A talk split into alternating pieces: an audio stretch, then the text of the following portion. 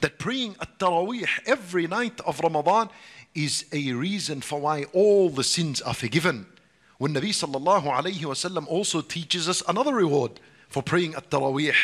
In a hadith he says, جاء رجل من قضاعة From the tribe of Quda'a, a man came to Nabi sallallahu alayhi wasallam and said to him, إن شهدت أن لا إله إلا الله أنك رسول الله. He's asking him, saying, Ya Rasulullah, if I was to testify that there is no Lord worthy of worship except Allah and that you are the messenger of Allah.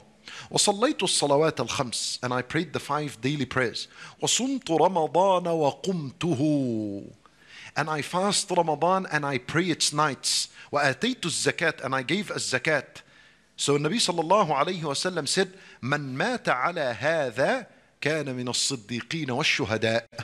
Whoever dies upon this, testifying that there is no Lord worthy of worship but Allah, and that Muhammad sallallahu alayhi wasallam is the messenger of Allah, praying five daily prayers, fasting Ramadan, praying its nights, giving zakat. If he dies while having done this during his life, he dies earning the rank of as-siddiqeen, which is straight after the prophets.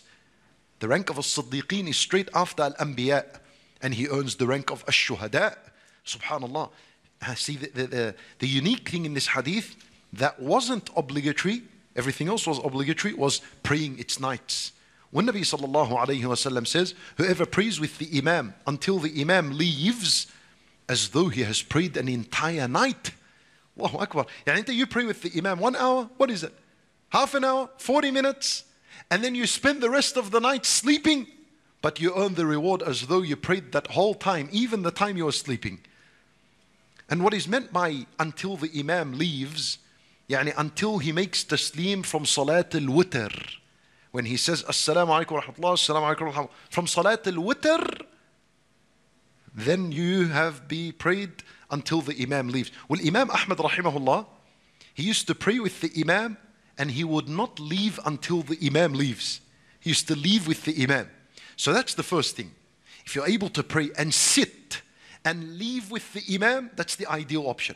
But if the Imam has a habit of sitting and sits for a long time after as salat, then it's fine to leave, no problems. And if a masjid has two imams, let's say, two imams, so how do you do fulfill this sunnah? You wait until both of them finish.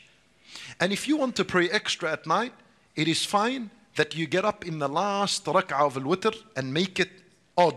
Uh, you make it even. So if the last rak'ah is witr one, you make it even, that's two.